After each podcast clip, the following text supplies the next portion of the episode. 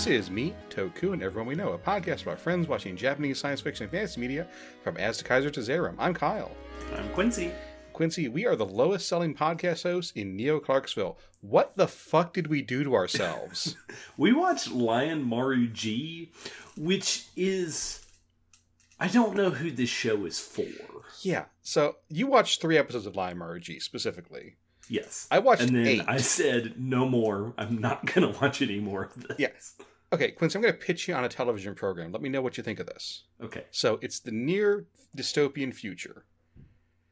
The entire government is controlled by a shadowy ninja magical sorcerer. Uh huh. Crime is running rampant. There are contact lenses that make you into insane super soldiers that are like the drug of like the designer drug, drug of choice hmm in this dystopian future. Our only hope are the reincarnations of ancient magical ninja cat people, one of which is a scumbag that does not want to be a superhero. The other one is a cold blooded hitman that is actually working for the evil sorcerer. They collide and have to battle out their differences to save the world. Does that sound dope as shit? It does. It actually the- sounds really good. That is the premise of Lion Maru G. Quincy, what is Lion Maru G actually about? It is about a uh, gigolo who is grabbing his crotch all the time and just complaining about being a, a cat man. Yeah. It's like so I mean, the mono myth, which is bullshit, but the hero's journey, you get the call to action, the hero rejects the call, whatever, whatever. You know, the hero takes up the call, grows, and defeats Darth Vader. Lion RG gets stuck on hero rejects the call for, as far as I can tell, 13 fucking episodes. Oof, it's bad. They So, reset um, his characterization every opening credits. so basically, uh, he is a host, hmm which means he is a cute dude at a karaoke bar hmm that uh, you know women can pay to hang out with. And may or may not provide other favors, uh, definitely under the table. Uh, but he's the lowest selling host in his club, Mhm. and literally um, has two obnoxious women who are, for lack of a better word, like just cat people. Like they're they're just like schlubby, hypersexual women that he does not want to to be with. And they spend and- a lot of time on the two like schlubby, unattractive women, and they they're not like objectively unattractive women, but they are treated the way you would treat like a swamp witch.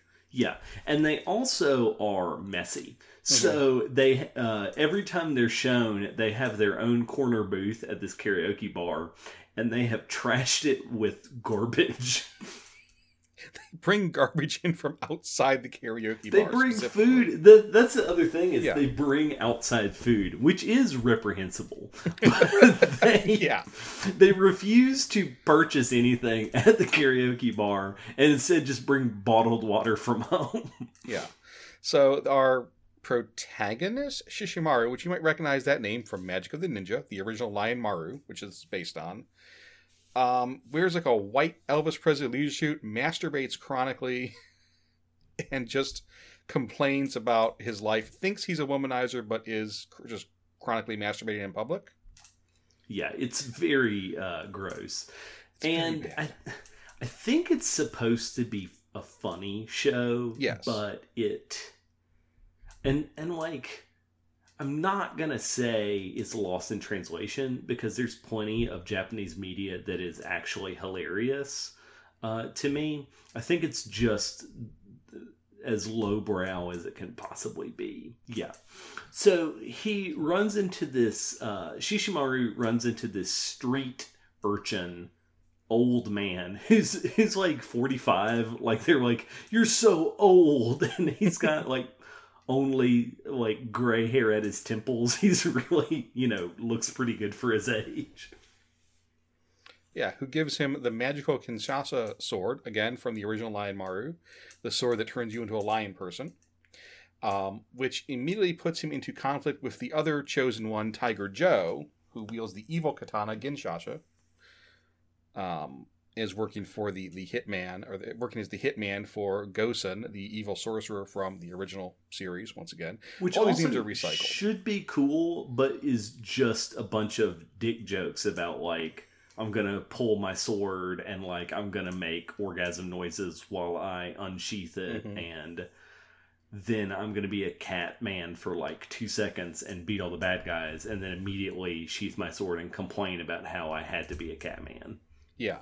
Um, there's also a lot of it's a a lot of uh, Shishimaru hitting on the 14 year old younger sister of the like female lead, Yeah, which is very bad.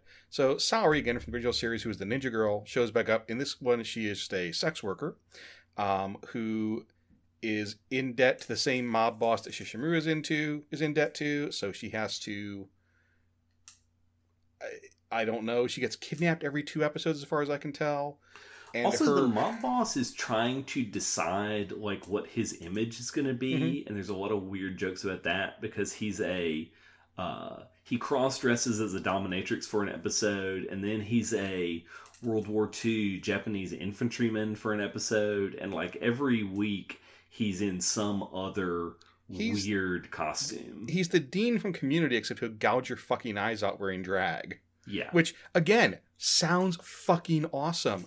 Doesn't work. Yeah, yeah. It's.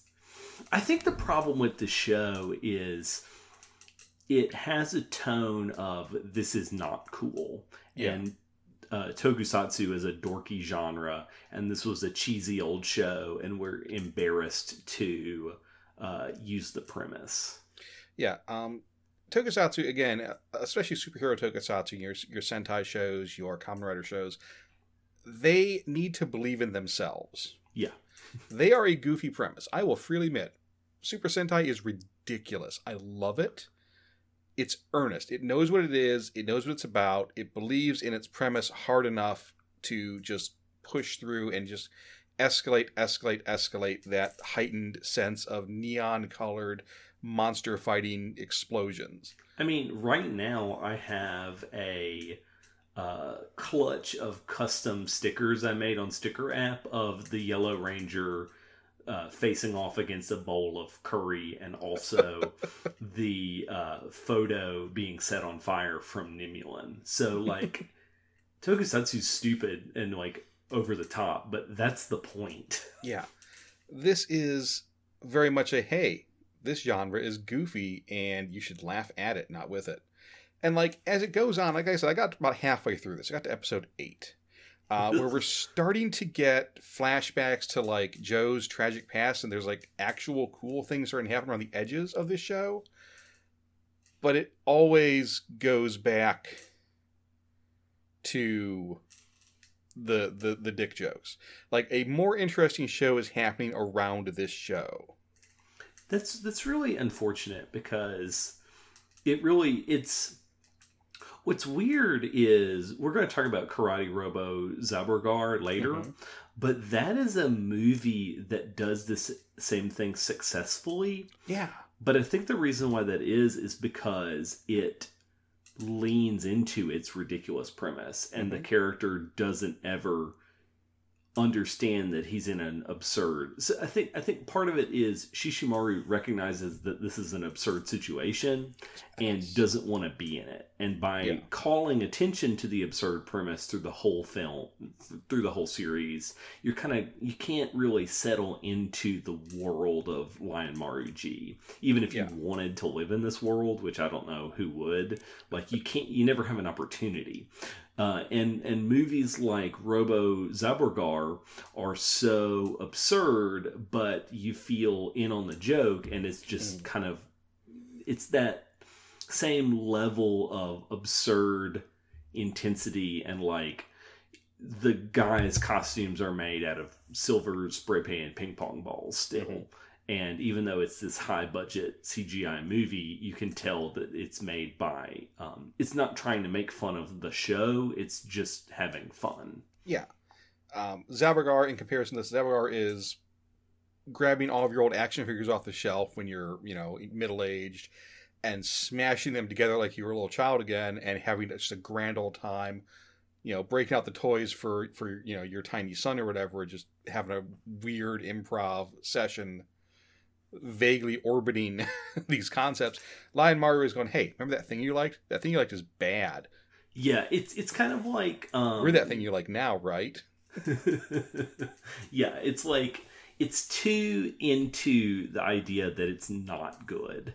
Yeah. And um it's very bizarre that a show and and also by way of saying so you shouldn't like it, I don't really know who it's for. So Yeah. like it's it's so adult in content that I don't know how this aired on prime time. And maybe that's also because I have no familiarity with Japan's standards and practices compared to American, but it seems so blue that that I'm shocked that it would be on any time before 11 p.m. at night. I think it did run on late night. Yeah. If I had to guess, um, just based on content, it has, it's it's definitely a late night program. I don't have its information on its time slot. I do know that it ran from October first, two thousand six, to November twenty fourth, two thousand six. They burnt off thirteen episodes in eight weeks. See, that's so funny because most Toku shows are only a season because if they're Mhm. successful, you just spin off to the next one. So, like Sentai and Ultraman, you do a really good season and then you just maybe do a movie and move on to the next season. Mhm. So, it's really funny to hear that, yeah, it lasted a year like all the others. No, it lasted a month, this one, yeah, it lasted a month. a month and a half. Oof. Yeah, and I mean that's they're. I mean they're short. That's why I think it ran in late night. It's, it's a drama length. You know, J dramas run you know eight to twenty episodes, so it, it's it's right in the length there for like a, a, a late night you know adult based program. It's just they burnt it off real quick. 'cause I think even the network was not um, confident in this program. Oh yeah, it it definitely uh, that tracks. Yeah. So, um, yeah, it's a mess. I'm trying to think of things I like enough about it to talk about for 10 more minutes. The um, the fashion costuming's good. is um so it takes place in in a neo Tokyo. So Mhm. like you also expect it to really lean into um Harajuku and all that. Mhm. But it's really again Shishimaru is the only one with any kind of like over the top fashion and again it's a joke more than anything else. It's just a this guy is a total goober. Yeah. He's got that leisure suit. He's got all the rings. He's got the bleached hair. Um, Tiger Joe kind of runs the opposite. That's why he's wearing, you know, you know, black leather pants and a black vest and a black leather overcoat. And he's got that weird, like, rat tail extension, that bright red rat tail. But they also call attention to that in a weird way. Like they'll say, "Oh, he's, you know, give this to Joe. He's the one wearing an unseasonably warm coat with the weird hair extensions." And again, it's like that, that that's just kind of you know peeking under your show's skirt and going, "Yep, that's the that's what we are about. That's what we Yeah. have here." it's not a knowing wink or nod because I Yeah. like that. You know, the fact that the something strange people have the same initials as SSP. Like Mhm. that's a really good nod. Yeah. It's a wink to the premise. But to say like hey, let's look at this really stupid thing and let's look how dumb it is is Mhm. is totally different.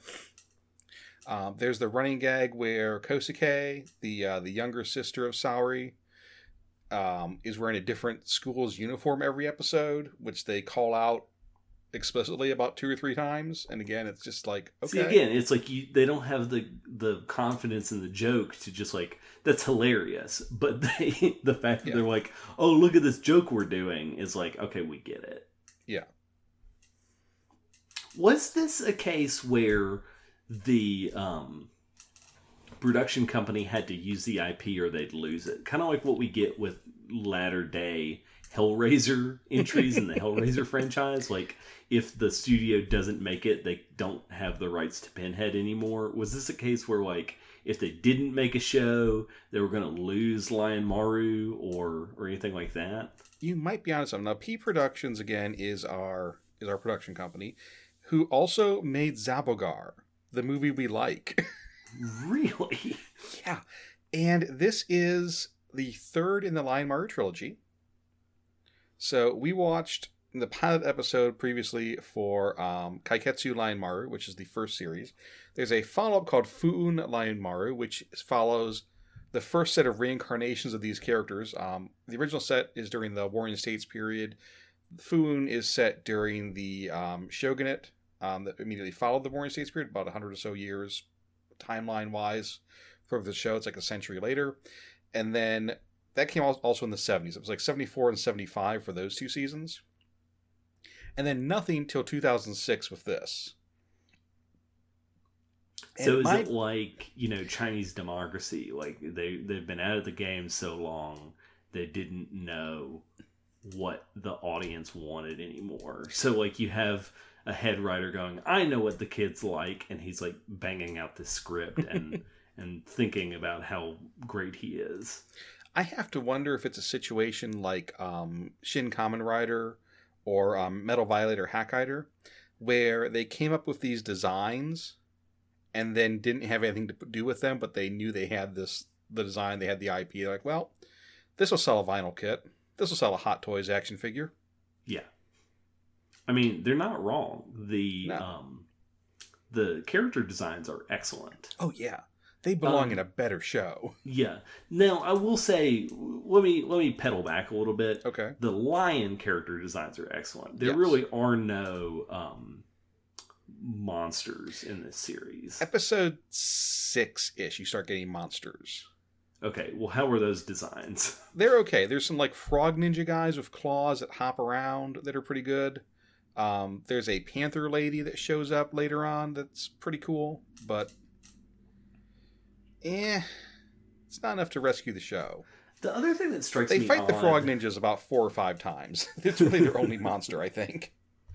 The other thing that strikes me odd is how um, Lion Maru and Tiger Joe in this series have helmets. Mhm. And again, if you're making a Lion Maru show, why wouldn't you show glorious Lion Maru uh, white mane at all times? I mean, he's got the white mane going at all times. It's coming out the back of the helmet. Yeah, but just I, I don't Yeah. understand why you would cover up the lion face. Um, and they do flashbacks to the 70s series as well with that old costume. Mhm. And that's weird. Just cut to footage from the 70s. The other thing they do is they do ADR where Mhm. Shishimaru complains about the transformation while the transformation sequence is happening. It's like, Yes. what is this coming out of the back of me? Why is this happening? Oh my god, there's lightning. What is going on? Where Mhm. every other toku I've seen, that's the moment where they're like, look how cool this is. hmm And like, I get it as, you know, this is a joke, but the joke doesn't land. Right. At least not for me. So, who would you recommend this series to? I wouldn't. Yeah. I have a, I think we found our first bad one. I mean, Yeah. look, Meg and I watched some Power Rangers last week. That was rough, but I think this is our first like legit bad tokusatsu we've sat through, and I know we're gonna have others. Um, but like, I can't even take the piss out of this one while we're watching it. It's just there's nothing happening. yeah it's just joyless i think that's the thing is like it's it could it's what's also strange is it's not grim dark so the Mhm. tone isn't like joyless because it's got to be this gritty show it's just joyless in that it feels like no one on the crew wanted to make it Yeah. And again like and it's not like it's not grisly like it's violent and unfunny it's trying to be like a like a action crime comedy maybe but the comedy's not there but it's just it's it's just like it's it's as funny as people think Fozzie the Bear is funny. It is literally just going waka waka waka every like 10 minutes or less. You know it reminds me of another country's show like what i keep thinking about the korean show um, vampire prosecutor and how that is what this show could be and Yeah. could be awesome because that's a show that has a little bit of humor that makes it great. But also Mm-hmm. that's a show where they never point out that the premise of a vampire that solves crimes is dumb. So again, maybe not. I miss Vampire Prosecutor. That is no longer streaming since uh, Drama Fever shut down. Ah, it's a that's a Viki real tragedy. Picked it Um, up. All we can hope for is a uh, Region A Blu-ray release. God, I'll take a Region ABC. I'll take a Region Zero DVD.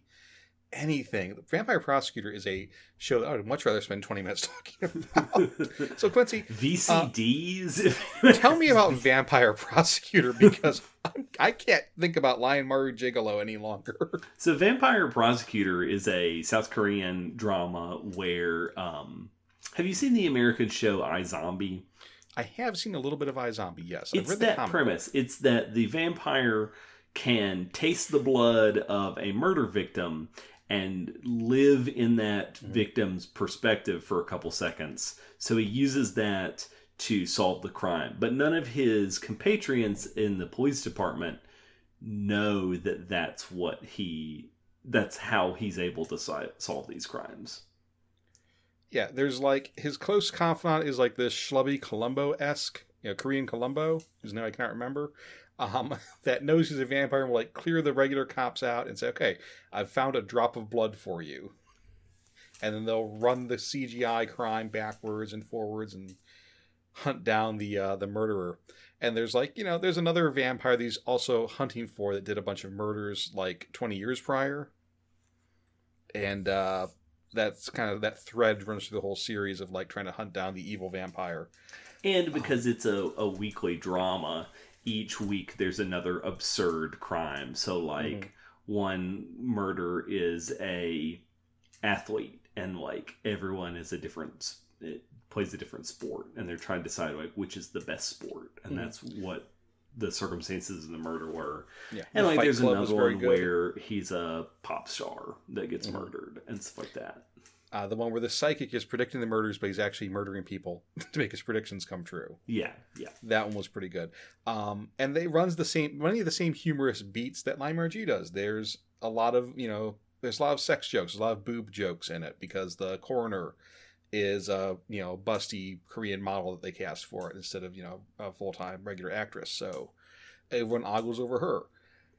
And there's you know a lot of meet cute will they won't they sexual tension between the vampire prosecutor and the junior female prosecutor only on one side.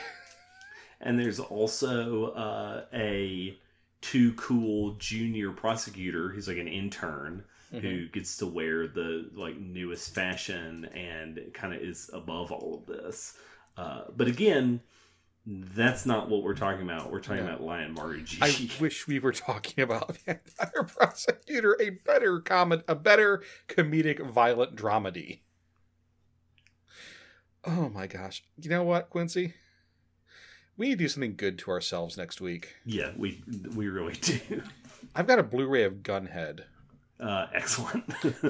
so we're gonna be back in two weeks with my favorite adaptation of a TurboGrafx 16 game ever made, and we're never gonna talk about Lion Maru G ever again. Let's just pretend it doesn't exist.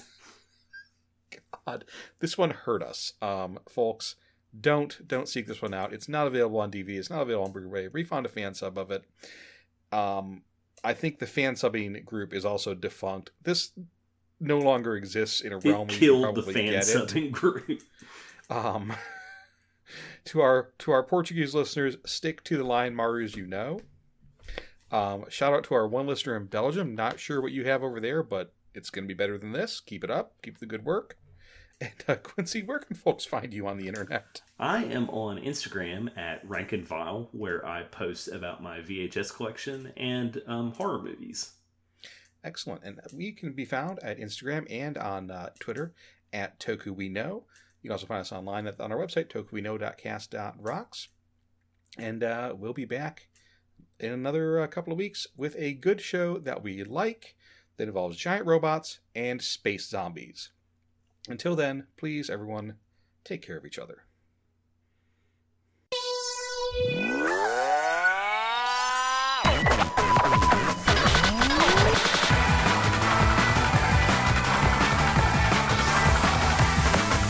Thanks for listening to me and Toku and everyone we know.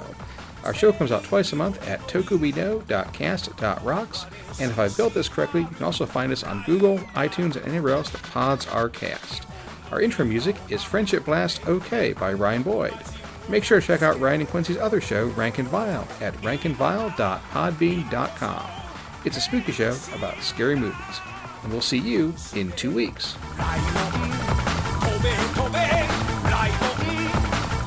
so high, that's right.